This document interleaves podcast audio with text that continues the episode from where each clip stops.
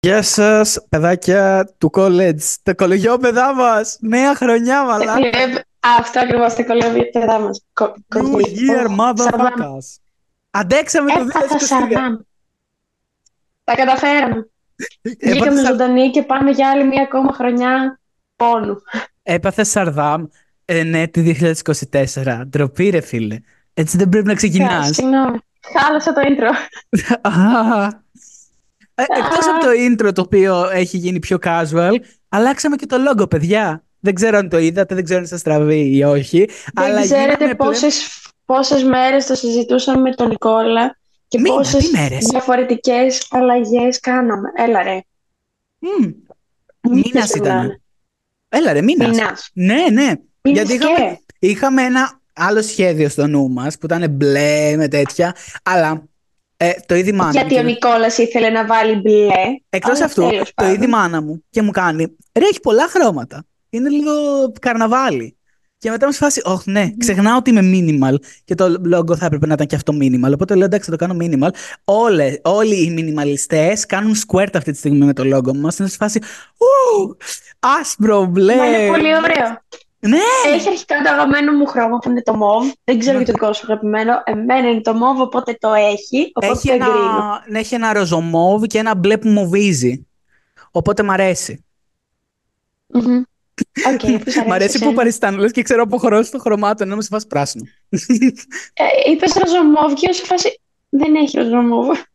Άλλο τέλος πάντων. Παιδιά, εμένα μ' αρέσει πάρα πολύ το νέο logo.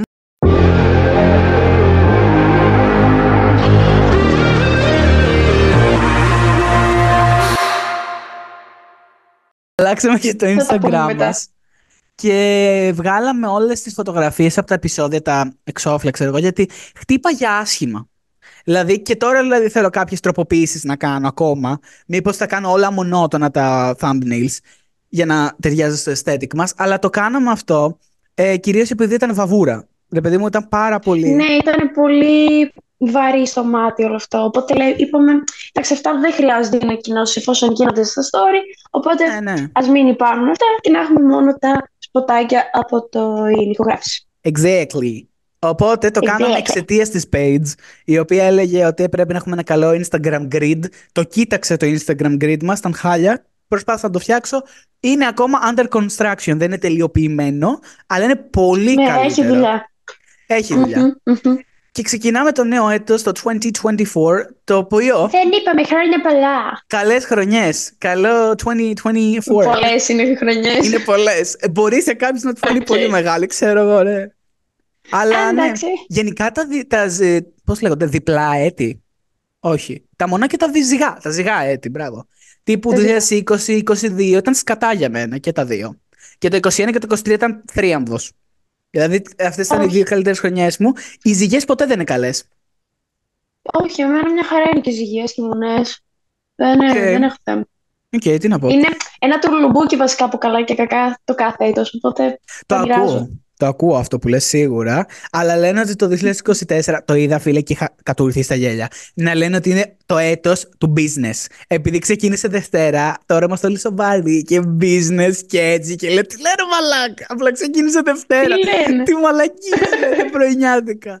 The year of oh, business. Oh. Αργίδια μου, ποιο business. Τα ίδια σκατά θα είσαι και το είκοσι τέσσερα, επειδή ξεκίνησε Δευτέρα. Κοιμόμουν τη Δευτέρα το είκοσι τέσσερα, δεν ξέρω τι λέτε. Εγώ ξύμισα full νωρίς, φίλε, γιατί είχαμε το τραπέζι που θα μιλήσουμε λίγο πιο μετά γι' αυτό, το οποίο, φίλε, χάος. Όχι, όχι, όχι. Α, εγώ ξύμισα στις δέκα, έβαλα ξυπνητήρι την πρωτοχρονιά. Οριακά αμάρτημα, θα το έλεγε κάποιος. Αμάρτημα είναι αυτό. Αμάρτημα. Ναι, φίλε, ναι. Επίσης, έχουμε, ναι, κάνει... ναι. έχουμε κάνει τόσες πρωτοπορίες σε λιγότερο από μήνα. Φτιάξαμε share notes. Πρώτη φορά μετά από τόσο καιρό. Το είχα σκεφτεί, ναι. το ξέχασα και μετά μου ξαναήρθε. Αυτό που κάναμε τόσο καιρό και είμαστε άμπαλοι ήταν να στέλνω κάποιες ιδέες μου στον Νικόλα και να τις βάζει στα, στα σημειώσεις που θα λέμε για να ξέρουμε τι λέμε κάθε φορά. Mm-hmm. Αντί να έχουμε ένα κοινό σημειωτάριο ναι. που θα γράφουμε και απλά τα βάζουμε σε σειρά στο τέλος.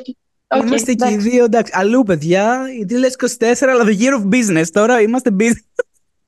Όχι, είμαστε επικοινωνίες. Αλλά καγελάω και μόνο αυτά που λέω, δηλαδή φαντάζομαι να λες the year of business. Τέλος πάντων, ξεκινάμε λέγοντας πώς περάσαμε τις γιορτές, ένα ωραίο recap. Θεώνη, μπορώ να σου δώσω το μικρόφωνο πρώτη. Για πες μας πώς πέρασες τις γιορτές, λοιπόν, τι έκανες, που πήγες. Ναι, ναι, ναι, ναι. Αρχικά να ξεκινήσω από το ότι κέρδισα το φλουρί. Τι, όντως. Δηλαδή, ναι, Ου! δεν το κέρδισα την ώρα που το κόβαμε, γιατί ήταν στα τελευταία κομμάτια, αλλά ναι. σήμερα το πρωί που πήγα, σήμερα το πρωί, λάθος, αλλά το πρωί της επόμενης μέρας που ε, πήγα να φάω ένα κομμάτι για πρωινό, mm-hmm. κόβω το κομμάτι, μπουμ, το φλουρί. Οπότε, είναι σαν να το κέρδισα. Με λίγη προσπάθεια. Ναι. Ε, δηλαδή, τις γιορτές, η αλήθεια είναι ότι ήμουνα πολύ περισσότερο έξω από όσο φαντάστηκα ότι θα είμαι. Νόμιζα ότι θα είμαι συνέχεια σπίτι. Ναι, έβγαινα ε, και με παρέες ήμουνα και προσπάθησα να τους δω όλους. Τα κατάφερα. Mm-hmm. Ε, είμαι ευχαριστημένη. Δηλαδή, αυτά, αυτούς τους στόχους που είχα βάλει για, το, για τα Χριστούγεννα και Πρωτοχρονιά, τα έκανα, έφαγα. Ε, όλα. Όλα εντάξει. Έχεις τα κάποιο κάτι αξιοσημείωτο από όλα αυτά, δηλαδή κάτι που έκανες και ρε παιδί μου θες να το αναφέρεις μέσα στο podcast. Αξίωση. Κάτι ρε παιδί μου να πεις. Γιατί εγώ λίγο θα τους πήξω τα αρχίδια, οπότε αν επίσης είπες, ξέρω εγώ πέρασα τέλεια, έφαγα και μετά ακούσουν εμένα να τους λέω ε, ημερολόγιο, ε, θα είναι σε βάση λίγο εντάξει, Νικόλα. Α, δεν κράτησα ημερολόγιο κιόλας. Δεν κράτησα ημερολόγιο. Ε, κάτι που ξεχώρισα. Το που ξεχώρισα είναι ότι ξεκίνησα να μου πέφτω μαλλιά. Ου. Και είναι λόγω ορμονών αυτό. Ah. Δεν είναι τίποτα. Είναι λόγω ορμονών. Θα. Σκάσε. Δευτέρα. Θα επιστρέψει όλο αυτό. Οκ, okay, οκ. Okay. Ε, δεν έχω κάτι αξιοσημείωτο. Τέλεια. Ήταν Εγώ... σε μια ευθεία η Ωραίο. διάθεση. Ωραίο. Ναι. Εγώ θα ξεκινήσω αυτό, λέγοντας ότι έχω να περάσω καλύτερες γιορτές από το δύο χιλιάδες δεκαπέντε. Δηλαδή, αυτό λέει πολλά. Τις μέτραχα τις χρονιές αντίστροφα και λέω: όχι, δεν είχα περάσει τόσο καλά εκεί. Δεν μου άρεσε τόσο πολύ. Πέρσι, τις διακοπές ήμουν άρρωστος. Όλα τα Χριστούγεννα μέχρι την Πρωτοχρονιά. Το θυμάμαι. Με γρήπη, παιδιά, άθλιο, μη σας τύχει. Ε, και τώρα βασικά πάρα πολλοί έχουν COVID. Και είμαι σε φάση που. Θα, αν είχα COVID. Α, αυτό... και εγώ ήμουν άρρωστη. Ε, τώρα είμαι λίγο πουκωμένη. Δεν μ' ακούς. Α, όχι. Να. Το ναι, Zoom κάνει θαύματα το... και ακούγεις τέλεια. Είμαι μαζί με το Τριβίν, το φίλο μου. Α, οκ. Okay. Love, Love. Τριβίν. Εγώ, παιδιά, ήμουν υγιέστατος σε αυτές τις διακοπές και ελπίζω να συνεχίσει έτσι. Και θα σας πω αναλυτικά πώς πέρασα. Καταρχάς, είδα τελικό Survivor σαράντα πέντε, το οποίο θα κάνουμε ε, deep, dive, deep dive, όχι πολύ deep dive, ε, την επόμενη εβδομάδα, θα πω λίγο περισσότερα γι' αυτό, γιατί ήταν εξαιρετική σεζόν. Δεν θα σας τα πρίξω, αλλά δεν πειράζει. Μετά, okay. κυρίως σε όλες τις διακοπές, ήμουνα με ένα άτομο συγκεκριμένα. Ένα, ένα συγκεκριμένο άτομο. Δεν υπήρχε. Λέτε, εντάξει, και μίλαγα με ένα συγκεκριμένο άτομο. Δεν με ενδιαφέραν λίγο οι υπόλοιποι. Ακόμα και η Ιταλίδα που βγήκαμε, ξέρω εγώ.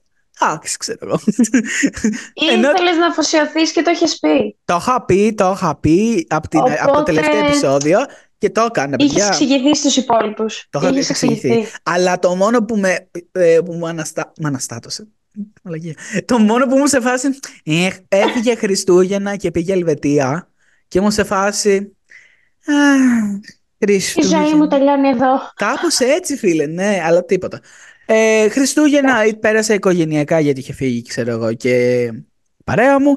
ε, Μετά είχαμε βγει για καφέ την επόμενη εβδομάδα και βγήκαμε πάρα πολλά άτομα για καφέ σε μία μέρα, παιδιά. Έκανα τρεις καφέδες και ένα collaboration podcast, το οποίο θα ακούσετε στο μέλλον, το Φεβρουάριο. Αλλά βγήκαμε τόσα άτομα και γνώρισα sorority girl. Κοπέλα που σπουδάζει Αμερική και είναι sorority.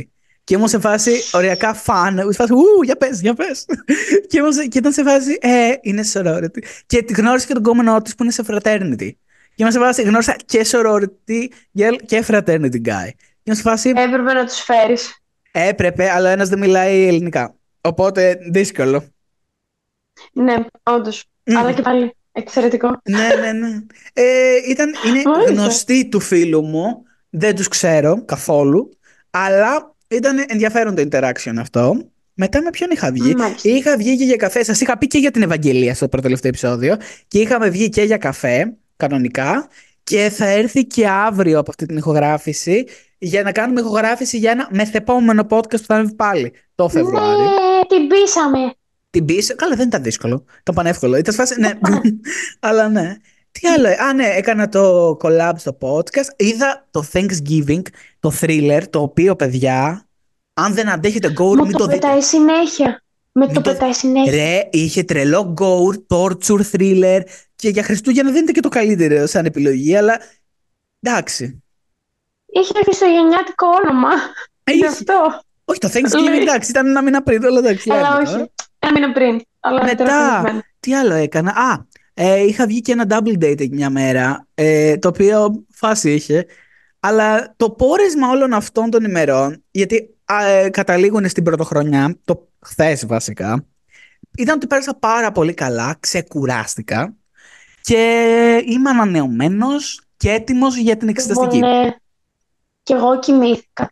Κοιμήθηκα. Παιδιά, κοιμήθηκα. Αυτό, αυτό, αυτό. Έπεσα σαν βουβάλι. Κοιμόμουν, με έπαιρνε ύπνος yeah. βέβαια στις τρεις και μισή με τέσσερις το βράδυ και ξύπναγα μία, δώδεκα και μισή. Παιδί μου, εγώ άμα δεν έκλεινα δέκα ώρα δεν ήμουν καλά. Ναι. Εγώ τώρα, παιδιά που γυρνάμε το podcast, ήμουνα πριν μία ώρα στην Κηφισιά και το Μαρούσι. Εντάξει, δίπλα είμαστε. Οπότε ε, φτάσαμε γρήγορον και χωραφίσαμε. Εντάξει. Ναι, Τσάκ, ναι. Εγώ καθόμουν και το περίμενα, καρτερικά. Κυριολεκτικά, εγώ είχα πάει να φάω για φαΐ και για καφέδες ως πρώτη τελευταία μέρα εδώ, γιατί εγώ φεύγω την Πέμπτη, στο είχα πει. Δεν θυμάμαι. Αλήθεια. Φεύγω αυτή την Πέμπτη, όχι. Ναι. Φεύγω γιατί θα πάω και Θεσσαλονίκη. Ε, θα πάω την Παρασκευή ναι. Θεσσαλονίκη και μετά θα έρθει και ο φίλος μου που σας είπα. Θα έρθει την επόμενη εβδομάδα σπίτι μου στα Γιάννενα και ως φάση. Ού, ναι. Θα έρθει ξανά αρχές της εβδομάδας, θα έρθει τρεις μέρες. Ε, γιατί βόλεψε σαν κόνσεπτ. Ναι, οπότε okay. είμαι σε φάση γαμάτο, φίλε, γαμάτο. Mm-hmm. Αυτό. Και μετά πάμε στο χθεσινό, παιδιά, το πρωτοχρονιάτικο τραπέζι, το οποίο ήταν το πιο κουραστικό πρωτοχρονιάτικο τραπέζι που έχω βιώσει ever, αλλά είχε φάση. Γιατί ερχόταν ο θείος μου από Αγγλία ως έκπληξη για, του, για τον παππού μου και τη γιαγιά μου, δεν το ήξεραν αυτοί. Το ξέραμε όλοι οι άλλοι ότι έρχεται. Και είχε ολόκληρο κόνσεπτ στο μυαλό του να ντυθεί Άγιος Βασίλης, να ανέβει στο πάνω μέρος του σπιτιού μας, στον πάνω όροφο, και να κατέβει, ξέρω εγώ, εκεί, βάζοντας το αρχιμηνιά και αρχή χρονιά, αλλά να έχει παίξει από πριν ένα τραγούδι που λέγεται «Βάλε ακόμα ένα πιάτο στο τραπέζι», σαν teaser. Αυτή ήταν η σκέψη. Okay. Η εκτέλεση okay. όμως ήταν ότι Θέλω το έβαλα, ξέρω εγώ, να παίξει. Ο παππούς μου δεν κατάλαβε τίποτα, ήταν σε φάση πεινάω. Γιατί κάναμε βράδυ το. Πώς το λέμε, μεσημεριανό, αλλά βράδυ, δηλαδή ήταν, φάγαμε έξι ώρα. Και τους φάνηκε περίεργο γιατί συνήθως τρώμε μεσημέρι. Και λέει, γιατί έξι ώρα. Και λέω, είχα να φτιάξω πάρα πολλά, mm. που όντως ήταν πολλά, αλλά έβγαιναν και μεσημέρι, ξέρω εγώ. Οπότε ναι. ήταν από εκεί και μόνο περίεργο, αλλά δεν κατάλαβαν τίποτα και τους άρεσε πάρα πολύ η έκπληξη. Και αυτό είναι που μετράει, to be honest. Αν αρέσει τους άλλους, γιατί εγώ δεν είχα κανένα ενδιαφέρον για αυτή την έκπληξη. Απλά όμως σε φάση ήθελα να μαγειρέψω και κυριολεκτικά με το που κάθισα στο τραπέζι και τσούγκριζαν ποτήρια, εγώ έκοβα το φαΐ μου για να φάω. Γιατί δεν είχα φάει τίποτα όλη τη μέρα. Δεν μου απασχολούσε τίποτα. Πέτυχε, έδωσε τα δώρα του. Το δώρο μου, μπράβο. Τα δώρα που έκανε. Α, και εγώ ήθελα να τα πω αυτά. Μπράβο, θα πεις και για αυτά. Τα, τα δώρα που πήρα, ρε, με είπε ο πατέρας μου. Μου πήρε ένα set ε, της Old Spice, ένα ωραίο ρε παιδί μου, είχε φάσει αυτά που μου πήρε. Αλλά λέω, οκ, okay, θέλω να πει βρωμιάρι, προχωράμε. ε, και μου σε δώσει θέλω να πει βρωμιάρι. Η μάνα Thanks, μου, bro. δεν θυμάμαι τι μου πήρε. Δεν έχω ιδέα. Αλλά... Χθες, το δώρο που μου έφεραν, το οποίο το επέλεξε η μαμά μου επειδή ο θείος μου έλειπε, ε, ήταν τυρμπουσόν και σετ κρασιού. Έχει όλα τα εξαρτήματα oh. για να ανοίγεις, διατηρείς κρασιά κλπ. Και yes. λέω και αλκοολικό και βρωμιάρι. Ωραία οικογένεια. Μπράβο, ενωμένο το κλίμα. Με αγαπάνε Έλα, πάρα ρε, πολύ. Αυτό με τα τυρμπουσόν ήταν πολύ ωραίο. Ε, είναι πολύ κομψό, είναι σε ξύλινη θήκη, έχει και πολλά εξαρτήματα έξτρα. Δεν είναι μόνο το τυρμπουσόν. Ναι, ναι, ναι, ναι. Εντάξει. Ναι. Δηλαδή, εγώ ξύνησα χθες λίγο, να σου πω αλήθεια, με αυτό το δώρο, γιατί δεν πίνω κρασί, αλλά όταν φέρνουνε δεν έχω πώς να το ανοίξω. Και αν θυμάστε από το επεισόδιο με τα γενέθλιά μου, ε, για να ανοίξω το μπουκάλι του κρασιού, ναι, το βάρισα στον τοίχο και έσπασα από το πίσω. Οπότε, ναι. ναι. Τι άλλα το δώρα. Fail. Τι άλλα δώρα πήρα. Εγώ δεν πήρα σε κανέναν δώρο. Γιατί το λέω, fail. θα πάρω, θα πάρω, θα πάρω και το ξέχασα. Και σε όσους πήρα δώρα, τους πήρα και λεπτά, του λέω, ωραία, πάρε είκοσι ευρώ, ξέρω εγώ και. Πάρω mm-hmm. Γιατί... Καλά και εμένα τα μισά μου δώρα ήταν έτσι πάρε. Ναι, λεφτά, τα λεφτά είναι το αγαπημένο μου δώρο. Πάρετε μου λεφτά. Ναι, και εμένα. Ναι, εσύ τι άλλα δώρα πήρες, για πες. Ε, πήρα σκουλαρίκια. Πήρα σκουλαρίκια, δύο ζευγάρια. Ε, ε, από άλλα άτομα. Nice. Πήρα, μου πήραν παλέτα, μακιγιάζ, μου mm. πήραν μάσκαρες και σίε. Mm-hmm. Ε, αυτά. Αυτά δεν ήταν κάτι wow. No. Ε, το πρωτοχρονιάτικο τραπέζι είχε, είχε πάρα πολλά άτομα αρχικά. Κάτι είδα από τον πυρία σου. Ήμασταν πολλά άτομα, ήμασταν δεκατέσσερα. Α, ήσασταν πολύ. Όχι, ήσασταν πολύ. Ήμασταν, ήμασταν πολύ. Ε, είχε πολύ φασαρία, είχε, που μ' άρεσε, φουλ. Ναι. Είχαμε πάρα πολύ φαΐ, η γιαγιά μου για κάποιο λόγο την είχε πιάσει στο δωμάκι της και είχε φτιάξει για άλλα τόσα άτομα φαΐ. Αλλά εντάξει, μου είχε λείψει, οπότε έφαγα φουλ. Ε, ε, ήμουν και από την προηγούμενη μέρα λίγο νιάχ. Οπότε, απλά το μόνο που ήθελα ήταν να φάω. Θέλω να φάω. Ναι, ναι. Γιατί την προηγούμενη μέρα δεν είχα φάει πολύ, ανακατευόμουν. Α, οκ. Okay. Ε, Τέλειο. Οπότε πήγα και έφερα την επόμενη. Κατάλαβα, οκ, οκ. Εγώ αυτό. Επειδή είχα μαγειρέψει, θα σας πω το μενού, παιδιά. Το έχω και δίπλα μου γραμμένο, αλλά θα το δω. Είχα φτιάξει δύο ρεκτικά, τρία βασικά, οι δύο. Είχα, είχε φτιάξει μαμά μου κάτι ψωμάκια που λέγονται dinner rolls, τα είχα φτιάξει και στο Thanksgiving. Έφτιαξα ε, την Kiss με τα πάρα πολύ ωραία κρεμμύδια, πράσα, bacon, τέτοια. Ωραία βγήκε η Kiss, mm-hmm, άρεσε πάρα πολύ. Mm-hmm. Φτιάξα μια χειμερινή σαλάτα με λάχανο, ε, dressing από ξύδι ροδιού, ε, cranberries, καρότα. Ήταν πολύ ωραία και αυτή η σαλάτα. Και μετά ο mm-hmm. αθεόφοβος εγώ πήγα και έφτιαξα και side dishes. Τρι, τρία side dishes ήτανε. Που ήταν και πουρές και πατάτες roasted τις αγγλικές. Ο πουρές, παιδιά, ε, έκανα τη συνταγή του Νουρλόγλου, Νουρλόγλου του Μιχάλη, τρομερός σεφ, αλλά, παιδιά, ε, ενάμιση κιλό πατάτες, ε, διακόσια πενήντα γραμμάρια βούτυρο. Ενώ, σε, ενώ στα δύο κιλά αυτός είχε δύο βούτυρα, στα δύο κιλά πατάτες είχε δύο βούτυρα, εγώ έπανα να το κάνω και λιγότερο και πάλι ήταν πάρα πολύ βαρύ, ρε, πάρα πολύ βαρύ. Μαλάκα, πόσο βούτυρο, δεν πάει καλά. Πολύ καλός ο πουρές όμως, δηλαδή δεν έχω, δεν έχω παράπονο. Ε, και έφτιαξα και τρία κρέατα. Το ένα ήταν μοσχάρι, το άλλο ήταν χοιρινά και το άλλο ήταν το Beef Wellington, το οποίο. Καλά. Το ένα το χοιρινό πέτυχε φούλο και okay, κομπλέ.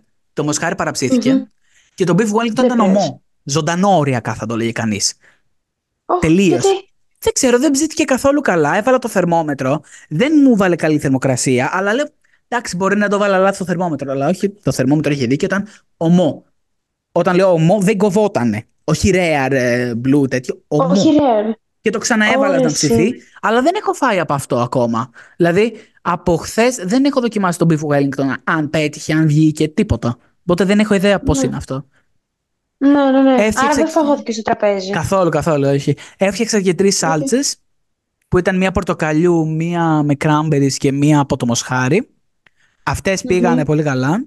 Και το γλυκό διφορούμενο ήτανε. Σε άλλους εγώ άρεσε... εγκρίνω. Εμένα μου άρεσε πάρα πολύ το γλυκό. Σε άλλους δεν άρεσε τόσο. Αλλά εντάξει, τι να κάνεις. Δεν μπορείς να πεις. Γούστι είναι αυτά. Ναι, ναι, ναι, ναι, ναι. Ε, τι να έφτιαξες το γλυκό, δεν είπες. Α, ε, σωστά, το ξέχασα. Έφτιαξε το Bush de Noël, ένα γαλλικό κορμό με παντεσπάνι, αλλά σε red velvet έκδοση. Με τυρί κρέμα γέμιση και από πάνω στον τυγί. Παιδιά, εμένα μου άρεσε πάρα πολύ. Άρα πάρα πολύ, αλλά εντάξει. It is what it was. Τώρα, αυτό. Τελειώνοντας από το πρωτοχρονιάτικο τραπέζι, εσύ έφτιαξες μελομακάρονα μία μέρα που σε είχα πάρει τηλέφωνο για να πούμε νέα για το podcast. Οπότε, αυτά τα μελομακάρονα, mm-hmm. σου είπα κιόλας. Θες να σου δώσω τη συνταγή που κάνουμε εμείς που πετυχαίνουμε πάντα. Όχι, όχι, το έχω. Τις βγήκαν μπιφτέκια. Ξέρεις τι έφταιγε. Για πες. Ε, ρε, ξέρεις, για θα πες. Σου πω. Για κάποιο λόγο δικό μου. Mm. Ήμουν αφοσιωμένη μάλλον στο ότι μιλάγαμε. Μπορεί. Εκεί στη δοσολογία της σόδας, mm-hmm. ε, αντί να δω ένα κουταλάκι του γλυκού, είδα ένα κουταλάκι της σούπας. Ρε, μια κουταλιά της σούπας σόδα, αυτό θα βγει πατάτα. Ναι, βγήκε πατάτα. Πω, πω. Βγήκε πραγματικά σαν παντόφλες, της έστειλα και του Νικόλα φωτογραφία. Ε, ήταν φοβερά, ήταν πολύ Α, ωραία. Γευστικά καλά ήταν δηλαδή. Ναι, ναι, ναι, ήταν πολύ okay, ωραία. Okay. Απλά έπρεπε να φας το μισό. Κατάλαβα. Γιατί και, ναι. και στα κομπλέ. Εμείς φέτος, ναι, παραδόξως, συνήθως φτιάχνει μόνο μελομακάρονα μαμά μου και δεν μπαίνουμε ποτέ. Φέτος είχαμε κοντά στις τρεις τέσσερις ποικιλίες μελομακάρονων. Παρ' όλα αυτά, συνεχίζω yeah. να τρώω μόνο της μαμάς μου, γιατί αυτά είναι τα μόνα που αξίζουν, παιδιά. Μιλάμε για ίσως τα καλύτερα μελομακάρονα που έχω φάει ever. Δεν, δεν κάνω πλάκα. Δηλαδή, θα μπορώ να κάνω διαγωνισμό μελομακάρονου, αυτά θα νικήσουν από όλα. Κατάλαβα. No jokes. Κατάλαβα. Okay. Ε, δεν θα ανταγωνιστώ. Όχι. Το πιο σημαντικό πράγμα νομίζω σε εσένα που δεν το ανέφερες είναι ότι κατάφερες να κάνεις μάζοξη όλης σου της παρέας μετά από τρία ολόκληρα χρόνια. Λογικά από τις Πανελλήνιες εννοούσες. Ε, κοίτα, θα σου πω, δεν ήταν από τις Πανελλήνιες. Ήταν γενικότερα. Ναι, γιατί με την παρέα που έκανα τότε. Παρέα δεν κάνω πλέον. Αλλά μαζευτήκαμε παιδιά τα οποία έκανα σκόρπια παρέα. Ε, δηλαδή, δύο από εδώ, ένα από εκεί, τρία από εδώ. Μαζευτήκαμε σπίτι μου. Ε, παίξαμε επί τραπέζια.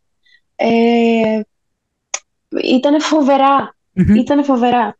Είχα να το κάνω αυτό σπίτι μου, σαν μάζοξη, την έννοια της μάζοξης, από την τρίτη mm. ηλικίου που είχαμε και καραντίνα, κάτι τέτοιο. Ή να μαζέψω φίλους στο σπίτι. Και το έκανα μετά από τρία χρόνια και. Ε, εξαιρετικό. Εξαιρετικό. Πέρασα τέλεια. Γνωρίζονταν τέλεια. Μεταξύ τους. Ε, ναι, ρε. Α, ε, εγώ... εδώ πέρα είμαστε μια κουτσουλιά τόπος. Ξεχάστηκα. Εγώ νόμιζα ότι δεν γνωρίζονταν έτσι όπως το έθεσες και λέω α. Όχι, εννοείται ότι γνωρίζονταν. Οκ, okay, μια χαρά, μια χαρά. Mm-hmm. Τώρα, mm-hmm. πίσω στα Χριστούγεννα. Είδα πάρα πάρα πολλά νέα προφίλ στο Instagram, τα οποία είναι λογαριασμοί που είναι μόνο για πάρτι. Δηλαδή, ναι. αν κάποιος κάνει πάρτι σπίτι του, λέει, το ονομάζει με ένα χι όνομα, ξέρω εγώ, είδα project ψι, ζήτα, δεν θυμάμαι αυτός τι γράμμα στο... ήταν. Αυτός, αυτός σε ποια πλατφόρμα? Τι εννοείς, στο Instagram είναι. Λογαριασμοί του Instagram. Α, στο Instagram. Ναι, και είναι πάρτι τα οποία είναι ιδιωτικά και αν σου κάνουν έτοιμα, τότε μπορείς να δεχτείς και να πας. Και για κάποιο mm-hmm. λόγο, είναι πολύ περίεργο vibe όλο αυτό. Σε φάση, μόνο αν σου κάνουμε έτοιμα μπορείς να, ξέρω εγώ, να μπεις στο πάρτι. Αλλιώς, τέλος, κατάλαβες. Ναι, τι, άμα, άμα τους αρέσει το προφίλ σου, άμα τους αρέσει το όνομά σου, τι φάση. Αν σε ξέρουν ναι, ή ξέρουν την παρέα σου. Δηλαδή, είδα δύο-τρία τέτοια αιτήματα εγώ. Και ήμουν σε φάση, οκ, okay, αλλά δεν ξέρω ποιος το διοργάνουν, οπότε ήμουν σε φάση, οκ. Okay. Κατάλαβες τι εννοώ. Mm-hmm. Mm-hmm. Είχε ένα ενδιαφέρον, αλλά τι να κάνεις. Και φτάνουμε πάλι στην mm. πρωτοχρονιά, από τα Χριστούγεννα, πηδάμε πάλι στην πρωτοχρονιά, και πάμε στο φίλο okay. μου που ε, ακούει το podcast και μου κάνει, ε, πότε ήταν, δεν θυμάμαι πότε, την Πέμπτη, μου κάνει σκέφτομαι να πάω, ξέρω εγώ, μη, όχι, ειρωνικά βασικά πήγε, στο Σάκι. Και είμαι σε φάση στο Σάκι το Ρουβά, το γνωστό, που είχα πει, ξέρω εγώ, πριν δύο-τρία επεισόδια. Ποιος πάει στο Σάκι το Ρουβά, και ειδικά σε μπουζούκια, ξέρω εγώ. Και μου λέει, θα πάω, θα πάω και με την παρέα μου να έρθεις. Του κάνω, δεν υπάρχει περίπτωση. Δεν υπάρχει. Δεν θα σπαταλήσω τα λεφτά μου στο Σάκι Ρουβά. Ε, παιδιά, ναι. επειδή ήταν πρωτοχρονιά βράδυ, τετρακόσια ευρώ κράτηση, διακόσια ευρώ το μπουκάλι. Ε, δια, δηλαδή, και πήγαν τέσσερα άτομα, άρα εκατόν πενήντα το άτομο για το Σάκι Ρουβά. Ναι, το τονίζω. Ναι. Το οποίο. Τι να πω. Δε, και από ό,τι κατάλαβα, εμένα μου είπε ότι τον κοιτάγανε, ρε παιδί μου, ήταν φάτσα φόρα, γιατί άλλοι καθόντουσαν πλάγια. Πολλά λεφτά και δεν ψήθηκε ιδιαίτερα. Δηλαδή δεν χωρίς ήταν το αγαπημένο του. Εγώ δεν θα πήγαινα. Ναι. Ο Σάκης γενικά δεν ξέρω τη φάση. Δεν ξέρω τι τραγουδάει, δεν ξέρω ποιο είναι το. Δεν, δεν, δεν μ' αρέσει. Δηλαδή, άμα πήγαινα στη συναυλία που ήταν και ο Σάκης, ίσως. Ναι. Να, να πάω για το Σάκι, όχι. Και στα μπουζούκια. Όχι. Και στα μπουζούκια. Στα μπουζούκια τραγουδάει, μωρέ. Ναι, εντάξει, αλλά μπορεί να κάνει και συναυλία ενώ ρε παιδί μου ξεχωριστά. Κατάλαβες τι εννοώ. Ναι, ναι, ναι, ναι. ναι. Να. Δεν ξέρω τι, τι να πω. Ο Σάκης είναι ειδική περίπτωση. Τώρα που πάω για το φίλο μου, είδα όχι. μια θεωρία η οποία mm-hmm. ήταν ριζοσπαστική, ωριακά θα λέει κανείς, που λέει ότι όσο περισσότερο δεν κάνεις αγκαλιά τους φίλους σου, όταν ρε παιδί μου βρίσκεστε, mm-hmm. κάποιοι ξέρω εγώ θα χαιρετηθούν, κάποιοι θα κάνουν αγκαλιά, κατάλαβες τη φάση. Και όσο περισσότερο δεν κάνεις αγκαλιά, τόσο πολύ περισσότερο κρατάει φιλία. Δεν ξέρω που βασίζεται αυτή τη θεωρία, δεν έψαξα περαιτέρω, αλλά. Ναι, άμα τα βάλεις κάτω, εσύ δεν αγκαλιάζεις ποτέ. Ωραία. Και όταν έχει τύχει να αγκαλιάσω κάποιον, πρέπει να το κάνω με πολύ μίσος. Δηλαδή, σπάνια θα αγκαλιάσω άνθρωπο, και όταν έχει τύχει, δεν έχω ξαναμιλήσει με το συγκεκριμένο. Μου ήρθε δηλαδή ένα, ένα παράδειγμα στο μυαλό μου. Ναι, ναι, ναι. Δεν ξέρω αν ισχύει, γιατί είμαι γενικότερα τύπος αγκαλιάς. Λέει, παιδί μου, βγαίνεις έξω, ωραία. Δεν ισχύει. Ναι, για μένα που δεν ισχύει. Εντάξει, νομίζω ότι είναι λίγο, πώς να σου το πω. Διφο... Όχι διφορούμενο. Ναι, διφορούμενο δεν είναι. Ναι.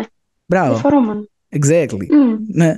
Άρα ε... αυτό δεν, δεν ξέρω. Εγώ που είμαι πολύ τέτοιος τύπος που θα σε αγκαλιάσει, no. δεν μου έχει τύχει. Ας πούμε. Okay. Δεν μπορώ να σκεφτώ.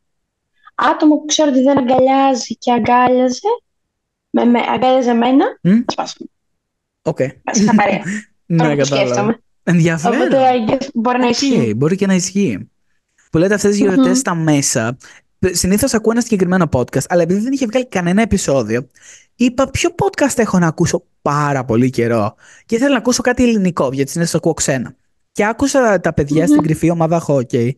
Shout out στα παιδιά στην κρυφή ομάδα χόκκι. Ε, τον Νίκο και τον Γιώργο, γιατί παιδιά. Ε, δεν, οριακά κρατιόμουν από τα γέλια κάθε φορά σε κάθε επεισόδιο. Λέγαν κάτι φιλοσοφικά, που μου σε φάση πω, μαλάκα, πολύ σημαντικά πράγματα. Δηλαδή, ήταν τόσο ξεκαρδιστικοί και οι δύο. Είναι δύο παιδιά από την Ελασσόνα, που νομίζω, όχι νομίζω, παίζει λογικά, να συγκατοικούν στη Θεσσαλονίκη. Μένουν και οι δύο σε δύο διαφορετικά σπίτια στη Θεσσαλονίκη. Στη Θεσσαλονίκη μένουν τώρα. Έτσι. Ναι. ναι. Και είναι τρομερή. Οπότε, shout out στα παιδιά, γιατί είναι όντως τρομερή και μου κάναν τρομερή παρέα στα μέσα ε, με τα επεισόδια αυτά. Δεν ξέρω πώς να πάμε πάσο στο επόμενο θέμα, αλλά υπάρχει ένα εστιατόριο. Πάμε στο ψυχικό... επόμενο θέμα. Μπράβο. Στο νέο ψυχικό, το που λέγεται Λολίτας. Μπορεί να το έχετε δει στο Instagram, το πετάει συνέχεια σε μένα ως διαφήμιση. Είναι ένα πολύ καινούριο, ναι. το οποίο είναι πάρα ναι, πολύ ωραίο μαγαζί. Ε, πολύ ωραίο το φαΐ. Εγκρίνω. Πάνω στο mm. ιταλικό φαγητό, έχω ξεχάσει το και δύο εβδομάδες, τρεις να σας πω, ότι το νέο μου αγαπημένο φαγητό, όχι αγαπημένο μου, εντάξει. Έχεις απόλυτο δίκιο σε αυτά. Το chicken parmesan το ξέρεις? Ναι ρε, εννοείται το ξέρω. Πώς το ξέρεις εσύ? Δεν είχες ιταλική οικογένεια? Ούτε το ήξερα, αλλά δεν το. Μου το πετάει Ιταλίου στο TikTok. Α, παιδιά, το δοκίμασα. Γιατί θα σας πω, έχω θέμα με τις υφές εγώ. Οπότε το τραγανό του κοτόπουλου με τη σάλτσα, αν πάνιαζε, εγώ θα ξενέρωνα προσωπικά. Οπότε το ναι, δοκίμασα ναι, ναι. και ήμουν σε φάση. Wow, οκ. Okay. Ε, είναι όντως mm. καλό.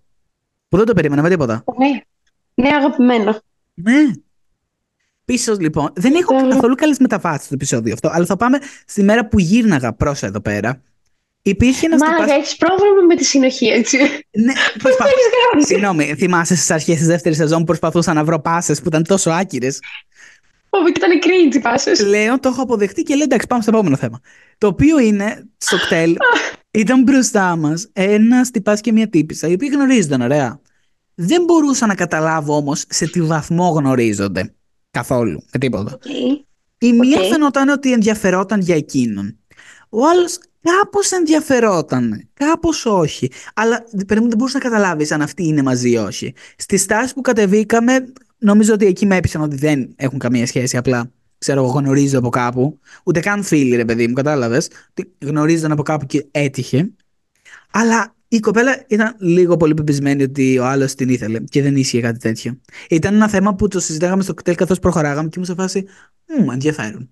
Τι θα μπορούσε να είναι. Mm. Είναι το μόνο πράγμα που σε καρτέζονταν ως ακτέλ, αν έχεις κάποιο είδους τέτοια. Και χρησιμοποιούσα και φτιάχνανε τη σενάρια ναι, μεταξύ τους. Ναι, ναι, επιστημονικής φαντασίας, sci-fi. Ακραίο, ακραίο. Yes, yes, exactly. Έχω, μου έχει πετάξει στο TikTok συνέχεια ένα τυπά, ο οποίος λέγεται Νόα.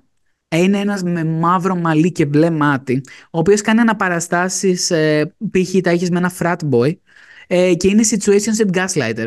Έχει τρομερά mm-hmm. TikToks. Και αν τον έχετε πετύχει, ξέρω εγώ, λέει ότι για μια κοπέλα, ξέρω εγώ, ότι ε, δεν είμαστε σοβαρά τώρα, ξέρεις, αλλά μιλάω και με αυτήν. Ναι. Αλλά όχι, όχι, ναι, μην νομίζεις. Ναι, ναι, ναι, ναι, ναι, είναι πολύ καλός. Αλλά εγώ πιστεύω ότι είναι έτσι και στην κανονική ζωή. Δεν μπορεί να το κάνει τόσο καλά αυτό το πι ο βι. Ναι, είναι λίγο μαλάκας και στην κανονική ζωή. Δεν δε γίνεται, ρε φίλε, να είναι τόσο πολύ. Σε φάση. Ναι. Κάτι δεν μου δεν μ' αρέσει. Κάτι Εν... πάει λάθος. Ενώ το κάνει ναι. ειρωνικά, ξέρω εγώ. Το κάνει πολύ καλά για ειρωνικά. Κατάλαβες τι εννοώ. Mm-hmm. Εντάξει. Mm-hmm. Καθένας τώρα. Υπάρχουν και τέτοιοι άνθρωποι σε αυτόν τον κόσμο. Υπάρχουν. Κακώς. Ναι. Αλλά εντάξει. Σας είχα πει ότι ακούω γενικά το podcast στη κρυφή ομάδα χόκκι και είχε ένα επεισόδιο που έλεγε τι επάγγελμα κάνεις με βάση τη μούρη σου. Είναι ένα παιχνίδι που παίζανε από το καλοκαίρι. Και μου φάνηκε τόσο ενδιαφέρον. Γιατί είναι σε φάση τι μπορεί. Δηλαδή, με κοιτάς εσύ. Τι επάγγελμα ναι. πιστεύεις ότι κάνω? Τι, τι θα σου έμοιαζε? Οδοντίατρος. Οδοντίατρος, οκ. Okay. Εσένα π.χ. Ήμουν πολύ σίγουρη τι ήθελα να πω. Πάρα πολύ σίγουρη. Και με... Οδοντίατρος. Εσύ π.χ. θα μου έκανες για καθηγήτρια Αγγλικών. Γιατί? Δεν ξέρω, αλλά η μούρη σου φίλη είναι καθηγήτρια Αγγλικών. Δεν ξέρω. Είναι τόσο ξινή. Δεν το είπα από ξινήλα άποψη. Αλλά κατάλαβες τι εννοώ. Δεν ξέρω, βγάζει τέτοιο. Ενώ ένας τυπάς στο κτέλ, κυριολεκτικά τυπάς στο κτέλ που μπέρλι τον ήξερα, ήρθε και μου κάνει, έχεις πολύ γιατρομούρι. Τον κοιτάω έτσι. Ε. Σε βάζει τι εννοείς γιατρομούρι. Ναι, είναι αυτό, αυτή η μούρη. Ναι, είναι αυτό, ναι. Αυτό το που κάνεις. Μήπως είναι το που γουρλώνω τα μάτια και ενοχλεί τον κόσμο. Που κάνω αυτό το... Δεν ξέρω.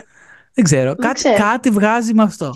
Ε, γενικά στο TikTok τον τελευταίο καιρό μου πετάει πάρα πολλά και ένα από τα πιο αστεία πράγματα που έχω δει είναι μια κοπέλα η οποία είναι σεφ, ωραία. Φτιάχνει συνταγές, πολύ ωραίες συνταγές, πάρα πολύ καλές συνταγές okay. Και πίστευε ότι το μήνα του Δεκεμβρίου θα της κάνει πρώτα σιγά μου ο, το αγόρι της. Ωραία. Οπότε για κάθε yeah. εβδομάδα που πέρναγε το Δεκέμβριο έφτιαχνε και από μία kiss. Την, την τάρτα αυτή που έχω φτιάξει και εγώ στην πρωτοχρονιά. Και με διαφορετικά υλικά μέσα κάθε φορά. Αυτή όμως είχε να φτιάξει kiss γενικά πέντε χρόνια, έξι, είχε καιρό. Ε, και την πρώτη εβδομάδα, ξέρω εγώ, έφτιαξε αυτό. Πρώτη εβδομάδα Δεκεμβρίου. Όχι. Πάμε στην δεύτερη εβδομάδα. Άλλη kiss, άλλη υλικά. Ξέρω, κρεμμύδι, τέτοιο. Ούτε. Τρίτη εβδομάδα. Και φτάνουμε παραμονή Χριστουγέννων. Εξαντλημένη από τις πόσες kiss έχει φτιάξει τις εβδομάδες. Και να πετάγεται και το αγόρι της από πίσω να λέει: έχω βαρεθεί να τρώω kiss κάθε βράδυ. Αλλά του είπε, ξέρω εγώ, δεν θυμάμαι τη δικαιολογία. Ναι, και τα Χριστούγεννα τελικά της έκανε όντως πρόταση γάμου. Άρα είχε δίκιο. Δεν ήταν κάτι κανονισμένο, ήταν. Το να το κάνεις τα Χριστούγεννα την πρόταση είναι πιο ρομαντικό. Είναι. Η τύπη απλά ήταν συνδυασμός πραγμάτων. Δηλαδή η τύπη νομίζω ότι με την kiss. Ναι, τέσσερις εβδομάδες έχοντας τέσσερις διαφορετικές kiss. Γιατί είναι χαζή. Γιατί είναι χαζή. Μου άρεσε πάρα πολύ αυτή η απάντηση που έδωσες. Αυτό. Δεν χρειάζεται. Εγώ πιστεύω ότι το είχε προσχεδιασμένο όλο αυτό. Ναι. Για να το κάνει Χριστούγεννα, να είναι πιο. Έτσι, πιο. Άρα τζάμπα οι τέσσερις σκίς που έφτιαχνε κάθε εβδομάδα. Και βλέπεις τη μούρη της κάθε εβδομάδα που χειροτέρευε. Η απογοήτευση στη μούρη ήταν τόσο έντονη, φίλε. Τι λάθη έχω κάνει. Τι έχω κάνει πάλι εγώ για να αξίζω κάτι τέτοιο. Μιας και λέμε για engagements, θα πάμε σε κάτι άλλο που ήταν μια πολύ βαθιστόχαστη συζήτηση που είχαμε ένα φίλο μου. Και... Πολύ βαθιστόχαστη όμως, ε. Όχι αστεία. Ε, και λέμε για τη σαντιγή. Και ότι η σαντιγή, uh... η υφή της σαντιγής είναι πολύ αισθησιακή, θα την έλεγε κανείς. Σκέψου ότι σαντιγή. Όντως. Αλλά βρωμάει. Ναι. ναι. Δεν ξέρω. Δηλαδή και αυτές οι έρημες σε μένα δεν μ' αρέσουν. Όχι έτσι, πρέπει να χτυπήσεις μόνος στην κρεμαγάλα. Αυτή που χτυπήσεις. Με το μίξερ της αντιγή. Ναι, με ενοχλεί. Ναι. Δεν ξέρω, με ενοχλεί. Με ενοχλεί. Ενώ είναι ωραία. Όταν, όταν μπουκώνεσαι εντωμεταξύ σαν τη γη, εμένα μου έρχεται να ξεράσω. Πότε έχεις μπουκώσει σαν τη γη? Πολλές φορές. Α, αυτό ξεκαλά από την... Δεν ξέρω, ναι. δεν, δεν, είμαι, δεν είμαι ποτέ φαν της αντιγής. Και δεν θα είμαι. Για κανένα λόγο. Καλά κάνεις.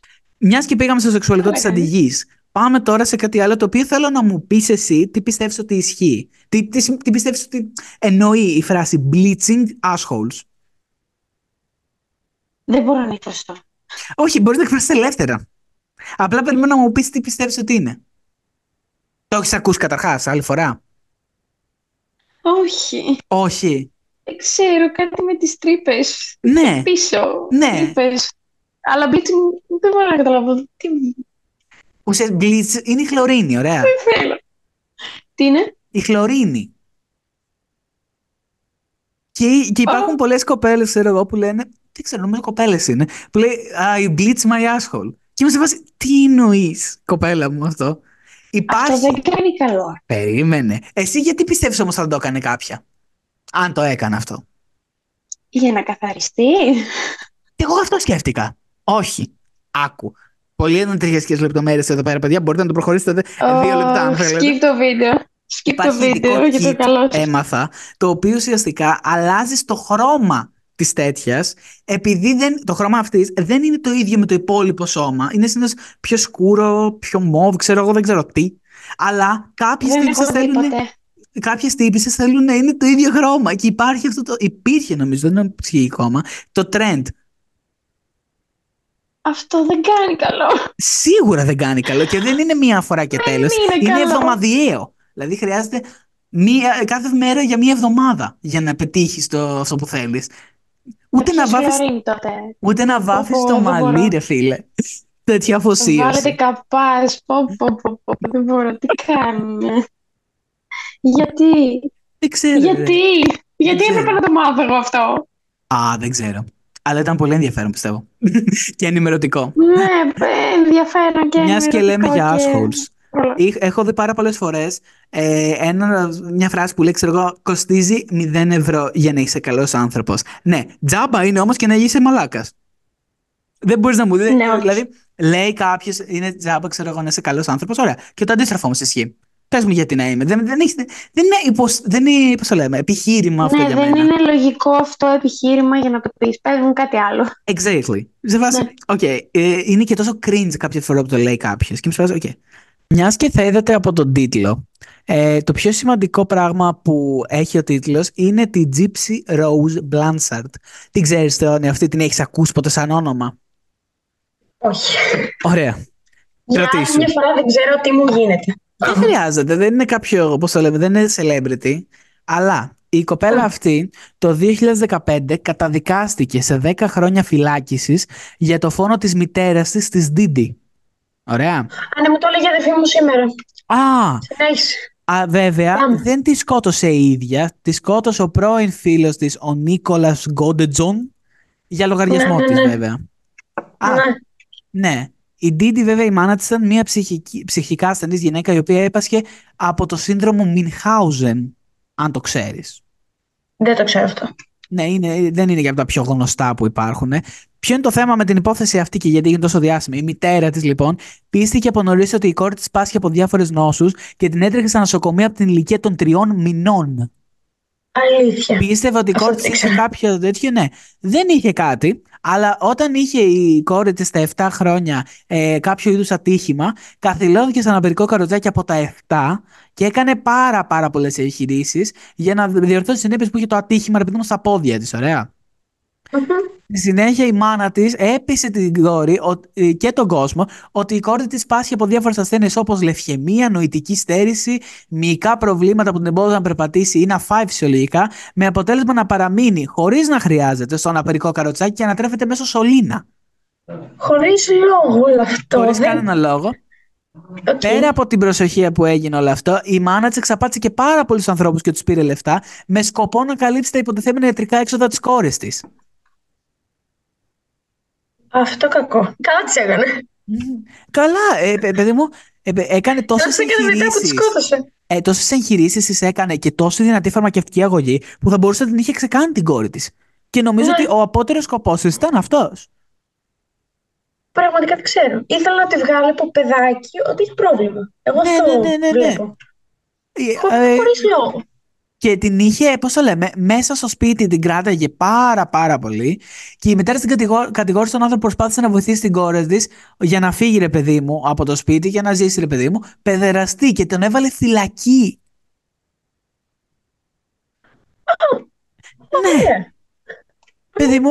Ε, όχι, αυτό δεν είναι λογικό. Ναι. Δεν γίνεται. Η, κο... η κοπέλα με λίγα λόγια δεν είχε, κα... δεν είχε κάτι. Από το σύνδρομο, ναι. είχε απλά το ατύχημα στα πόσο ήταν, ξέρω εγώ. Και στα εφτά. Και η μάνα της προσπαθούσε να την πείσει. Που τη φρόντιζε. Δηλαδή, της έδινε τα χάπια, την τάζε, της παρήχε στέγη, όλα αυτά. Ναι. Ε, και ταυτόχρονα την πότσε και με φάρμακα. Και ήταν υπο... Νομίζω ότι έκανε αυτό που λέει μη μόνη, μπορώ να σε προστατεύσω κλπ. Και ναι. της είχε περάσει αυτό στο μυαλό ότι μόνο εκείνη θα τη σώσει από αυτά τα κακά που την έχουν βρει. Mm-hmm, mm-hmm. Μιλάμε για τρέλα με κορδέλα. Με λίγα λόγια. Άμα ήταν το μοναδικό άτομο που έβλεπε σε όλη της τη ζωή, μάνα της, λογικό είναι να την ακολουθεί ναι. έτσι από πίσω. Τέλος πάντων, τη δολοφόνησε ο πρώην της τη μάνα της το δεκαπέντε, πήγε για δέκα χρόνια φυλάκισης και βγήκε φέτος στις εικοστή όγδοη Δεκεμβρίου του είκοσι τρία, που ε, οριακά θα το λέει κάποιος event την απελευθέρωσή της από τη φυλακή, γιατί ήταν το πιο πολύ συζητημένο πράγμα τις τελευταίες μέρες. Και τι θα κάνει, και καταλήγουμε στο τι θα κάνει. Την απελευθέρωση της Gypsy τις τελευταίες μέρες από τη φυλακή έχει βγει ένα note το οποίο έχει κυκλοφορήσει στο TikTok που λέει πράγματα που πρέπει να κάνει η Gypsy Road με το που βγει από τη φυλακή. Και έχει λίστα. Πρώτο, να φτιάξει TikTok. Έχει χάσει πάρα πολλά trends. Να είναι με τα trend. Δεύτερο, να είναι καλεσμένοι στο Hot Ones. Αυτό που τρώνε τις φτερούγες καυτερές που διαβαθμίζεται με τις σάλτσες και πας μια καυτερή. Πολύ σημαντικό. Πολύ Τρίτο, σημαντικό. Να βγει ραντεβού και να τα έχει με τον Pete Davidson. Γιατί αν δεν τα έχει αυτή, ποιος θα τα έχει. Ποιος θα τα έχει. Να Βασικά... ακολουθείς το College Broz, εγώ θα προσθέσω. Ε, σωστό, αυτό είναι το, πέ, το πέμπτο. Α, τέταρτο. Να γίνει η surprise guest σε συναυλία των χίλια εννιακόσια εβδομήντα πέντε. Να είναι Όντως, surprise guest. Αυτό πρέπει να γίνει. Ναι, ναι. Πέμπτο. Να είναι η παρουσιάστρια των Teen Choice Awards του είκοσι είκοσι τέσσερα. Πολύ σημαντικό και αυτό. Και τελευταίο, να φτιάξει ντεμπούτο single τραγούδι της, το οποίο θα ανήκει στη hyperpop μουσική. Το Εδώ μιλάμε για επαγγελματικό πλάνο. Έχουν, έχουν φτιάξει τη ζωή της για τα επόμενα τουλάχιστον δέκα χρόνια. Άσε παιδί μου, μιλάμε εδώ, έχουμε, εδώ έχει χτίσει καριέρα. Δεν, α, δεν λέμε για αστεία. Ξέρει ότι θέλω για η Gypsy. Θα γίνει διάσημη. Τέλος. Θα πούμε για δύο ταινίες τώρα. Βασικά τη μία θα την προσπεράσουμε, απλά θα πούμε λίγο τα πάνω κάτω. Και η τελευταία okay. ταινία θα τη σχολιάσουμε λεπτομερώς. Οπότε. Γιατί την δεν... είδαμε και οι δύο. Γιατί την είδαμε και οι δύο, ναι, ναι, ναι. Οπότε σήμερα. Έστρωσε θεόν το κολαρίνο της κάτω και το είδε. Μπράβο. Η πρώτη ταινία είναι το Anyone But You που παίζει η Sydney Sweeney και ο Glen Powell. Που είναι μια rom-com, δεν την έχουμε δει, δεν είναι διαθέσιμη ακόμα. Όταν θα είναι θα τη δούμε και θα σας την πούμε. Αλλά τι κρύβεται πίσω από αυτή την ταινία που ο Νικόλας τη διαφορεί πλήρως για την ταινία, αλλά για το δράμα.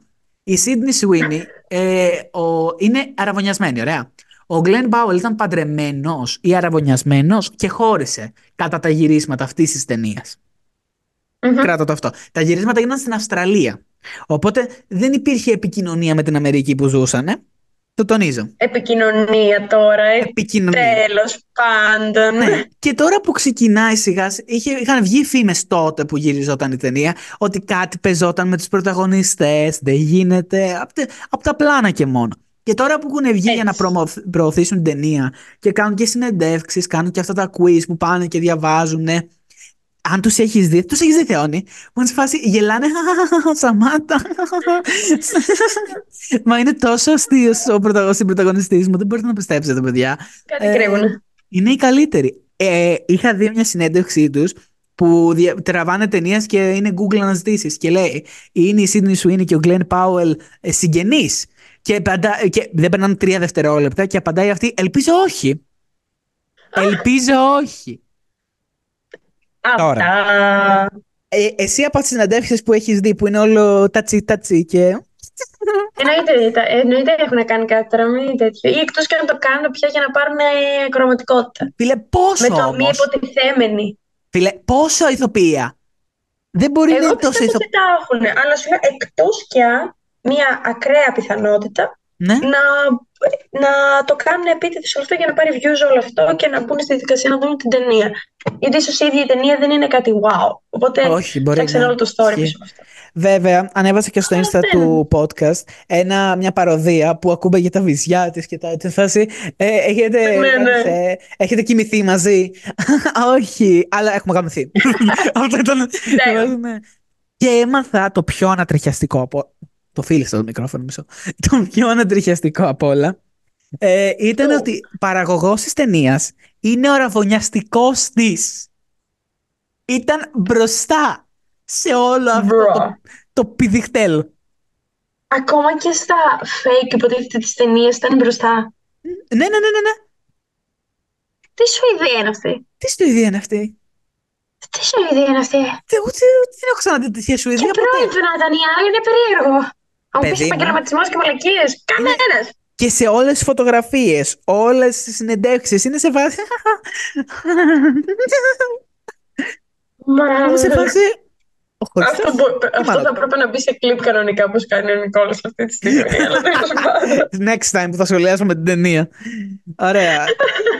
Τώρα, την ταινία που είδαμε μέσα στις γιορτές, εκτός από το Thanksgiving, είδαμε και μία ταινία μαζί. Η οποία ταινία ήταν το Saltburn. Κάναμε ένα λάθος σε αυτή τη ζωή και αυτό ήταν να δούμε αυτή την ταινία. Ε, μέσα στα Χριστούγεννα είπαμε με τη Theoni. Βασικά είδα εγώ πρώτος και είπα μετά στη Theoni να δει το Saltburn. Την ταινία που διαφημίζεται που παίζει ο Jacob Elordi και ένας άλλος τυπάς. Η ταινία αυτή, ναι. εγώ νόμιζα ότι είναι κάποιος ψυχολογικό thriller. Καμία σχέση. Εγώ νόμιζα ότι έχει να κάνει με γκέι. Πιο κοντά έπεσες εσύ από μένα. Δεν ήταν πολύ εκτός το δικό σου. αλλά καμία okay. σχέση με αυτό που περίμενα. Γιατί το πρώτο μισό της ταινίας πήγαινε πολύ smooth sailing. Ήταν σφάσα, οκ, okay, εξοχή. Το πρώτο μισό της ταινίας πήγαινε smooth. Όχι. Το πρώτο μισό ήταν κομπλέ. Δεν είχε κάτι wow, ξέρω εγώ, για μένα. Δηλαδή, περίμενα. Καλά. Είναι συγγνώμη, απλά ήταν που ήταν στο πανεπιστήμιο, πέρασε το καλοκαίρι, μετά πήγε σπίτι του για διακοπές και ήταν, ξέρω εγώ, κάνω διακοπές σε αυτό το σπίτι αίρεση. Okay. Ήταν περίεργο το σπίτι. Ήτανε περίεργο. Ήταν πάει στο σπίτι της οικογένειας Άνταμς, ωριακά. Ήταν περίεργο, αλλά κανείς δεν με είχε προετοιμάσει για τη σκηνή της μπανιέρας. Κανείς. Αυτή η σκηνή. Μαλάκα, δεν μπο... Μαλάκα, θέλω να βάλω χρόνο στα μάτια μου αυτή... μετά αυτή τη σκηνή. Εγώ ήθελα εκείνη τη στιγμή πραγματικά να ξεράσω. Και μετά αυτή στον κήπο. Ήμουνα. Παιδιά, δεν είναι αυτό ταινία. Ποιος το σκέφτηκε. Γιατί το τέλος. Το τέλος, το άκυρο γυμνό. Ξαφνικά η τσουτσού έξω. Τι είναι αυτό, ρε μαλάκα, ταινία είναι. Δεν με ενδιαφέρει να το δω. Δεν γίνεται αυτό το πράγμα να θεωρείται ταινία. Αυτό το πράγμα ήταν κάτι τόσο περίεργο και τόσο. Αϊ... Δεν ξέρω, πραγματικά, δεν μου άρεσε. Κοίτα, σαν τοποθέτηση, θα σου πω, σαν τοποθέτηση αυτές τις ψυχολογικές ασθένειες, το ότι mm-hmm. θέλει κάπως να τα βάλει όλη αυτή η μανία που ναι. παρουσιαζόταν από πίσω, μου άρεσε σαν κόνσεπτ. Ήταν ωραίο. Ναι. Το πώς το πάσαρε. Ο, το σενάριο να μπει αυτός ο χαρακτήρας και στο τέλος να του σκοτώσει. Ναι. Όχι.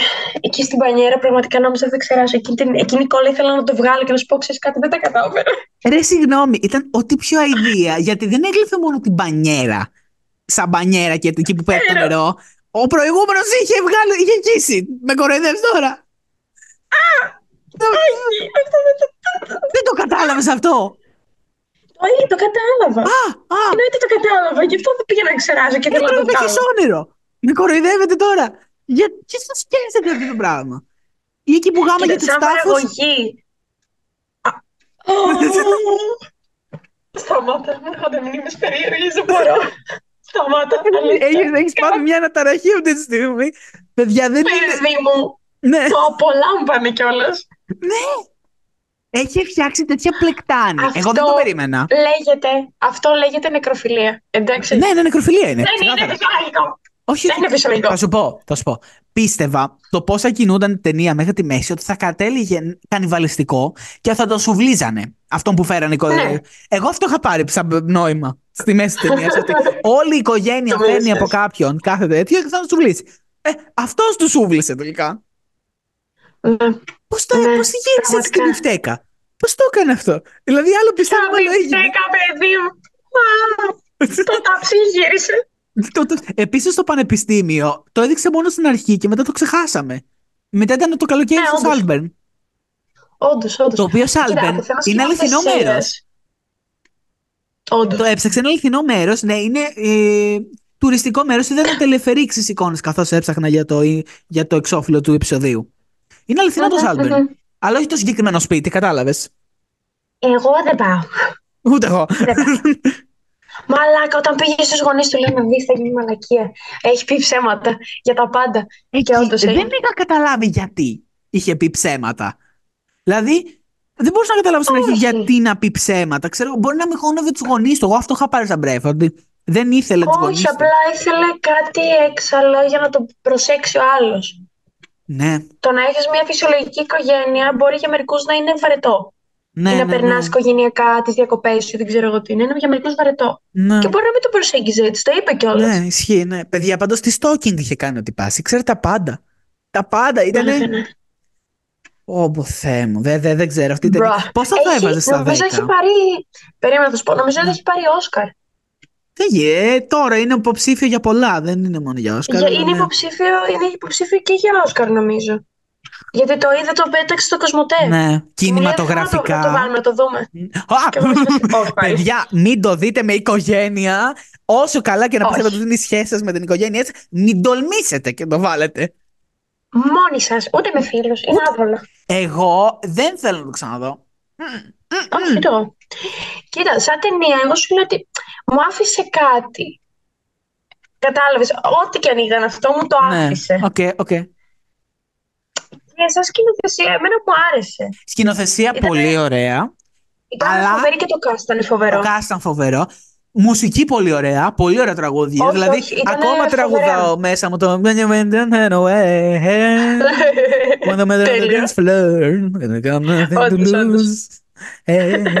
Ποιο άλλο έλεγε? Είχε, είχε τρία τραγούδια νομίζω που ήταν το, τα κύρια. Είχε και ένα.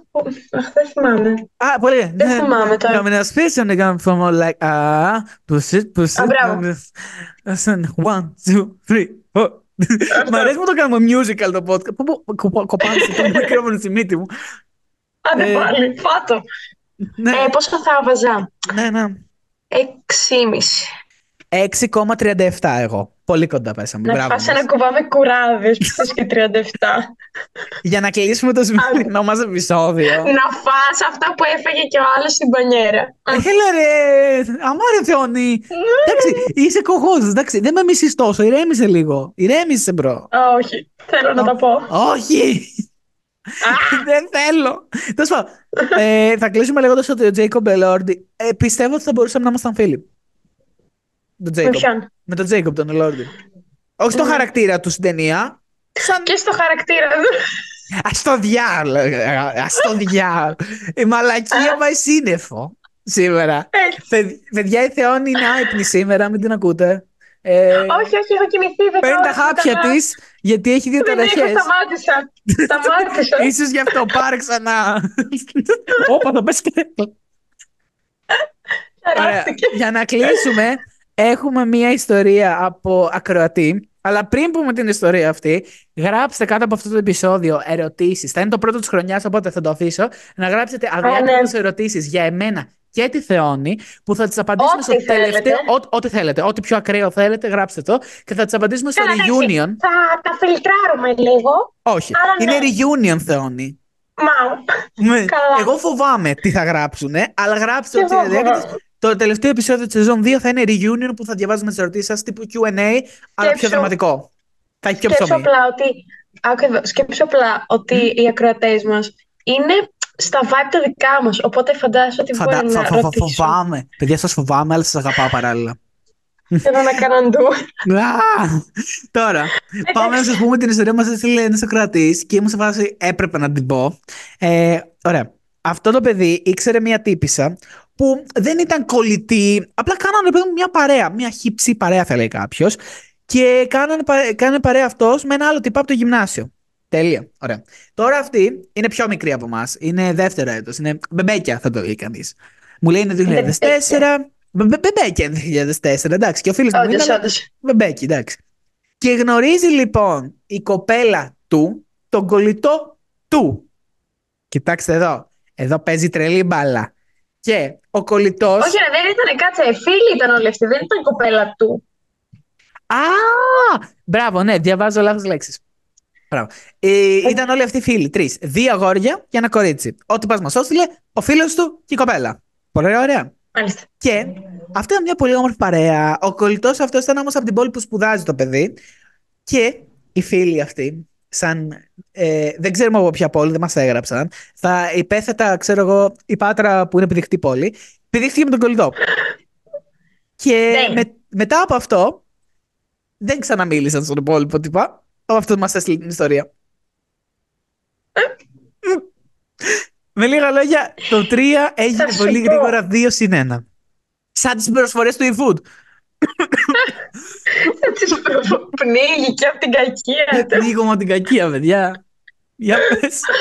Τη διάβασες και εσύ, τι εντύπωση έχεις από την ιστορία? Η οποία ήταν, παιδιά, το νόημα είναι μην κάνετε παρέα με κοπέλα η οποία θα γαμίσει τον κολλητό σας. Είναι ξεκάθαρα πράγματα. Και αυτό, και ρε παιδί μου, εφόσον είναι όλοι αυτοί φίλοι και πες ότι καταλήγουν οι δύο εκ των τριών έτσι, ναι. Γιατί ο άλλος να βγάλει τόσο κόμπλεξ? Δεν ξέρω. Από τη μία καταλαβαίνω την αλληλεγγύη μεταξύ αγοριών, από την άλλη μπορεί να υπήρξε κάτι μεταξύ του αγοριού και της κοπέλας. Δεν ξέρω. Γενικά νομίζω ότι η ιστορία αυτή είχε πολλά κενά. Δηλαδή πιστεύω ότι κάτι ναι. παίζει άλλο που εμείς δεν γνωρίζουμε. Εγώ θεωρώ Για ότι πες. ο άλλος φίλος Αχα. γούσταρε Και εγώ το ίδιο ε, κατάλαβα. Ε, την και εγώ το ίδιο κατάλαβα, μαλάκα. Αλλά λέω μπορεί να είμαι λίγο υπερβολικός. Και γι' αυτό έβγαλε το κόμπλεξ μετά. Ναι. Και γι' αυτό. Όχι μόνο για να υποστηρίξει το φίλο του. Ναι, και ναι, γι' αυτό. Ναι, ναι, ναι. Η σύμβαση του και του έπαιξε την κοπέλα και τέτοιο. Ναι, όντως. Okay. Όντως, όντως, όντως. Spicy. Αλλά κανονικά θα έπρεπε να έχει θυμώσει και με τον κολλητό του. Οπότε. Δύσκολα θυμώνουν τα αγόρια με τους φίλους τους. Τα αγόρια. Όντως. Αγόρια με αγόρια, δύσκολα τσαντιζόμαστε. Δηλαδή, αν τσαντιστώ με φίλο μου, θα είναι πολύ λάθος. Έχει Εκτός... δίκιο, δεν το συναντάς εύκολα. Δεν είμαστε ναι. τόσο κατήνες. Ειδικά αν ήταν και φίλοι αυτοί πολύ κολλητοί, τότε σίγουρα όχι. Εύκολα. Οκ. Okay. Okay. Το επεισόδιο μας ε, λύγει κάπου εδώ πέρα, παιδιά. Γράψτε τις ερωτήσεις σας για το reunion. Θα το αφήσουμε μέχρι το reunion να γράψετε όλες τις ερωτήσεις σας. Μην τραπείτε. Μην μας λυπηθείτε. Μην μας, μας λυπηθείτε. λυπηθείτε. Θα ντυθούμε και θα κάνουμε και reunion. Θα είμαστε κυριλάτοι. Αυτά. Ω, καλές χρονιές. Okay. Πολλές. Γιατί το δύο χιλιάδες είκοσι τέσσερα είναι ζυγό. Μπορεί να είναι δύο χρονιές. Ποτέ δεν ξέρεις. Έχουμε και έξτρα με... Έχουμε και έξτρα με... Έχουμε και έξτρα με... εικοστή ενάτη Φεβρουαρίου είναι το reunion. Επεισόδιο. Bonus. Oh, εννοείται. Oh, oh. Την bonus μέρα. Και bonus μέρα. Τέλειο. Αυτά. Τα λέμε την επόμενη εβδομάδα, guys. See you. Φελάκια. Y nos fuimos en una, empezamos a la una. Y con la nota rápido nos dieron las tres. Perreamos toda la noche y nos dormimos a las diez. Ando rezando la Dios para repetir.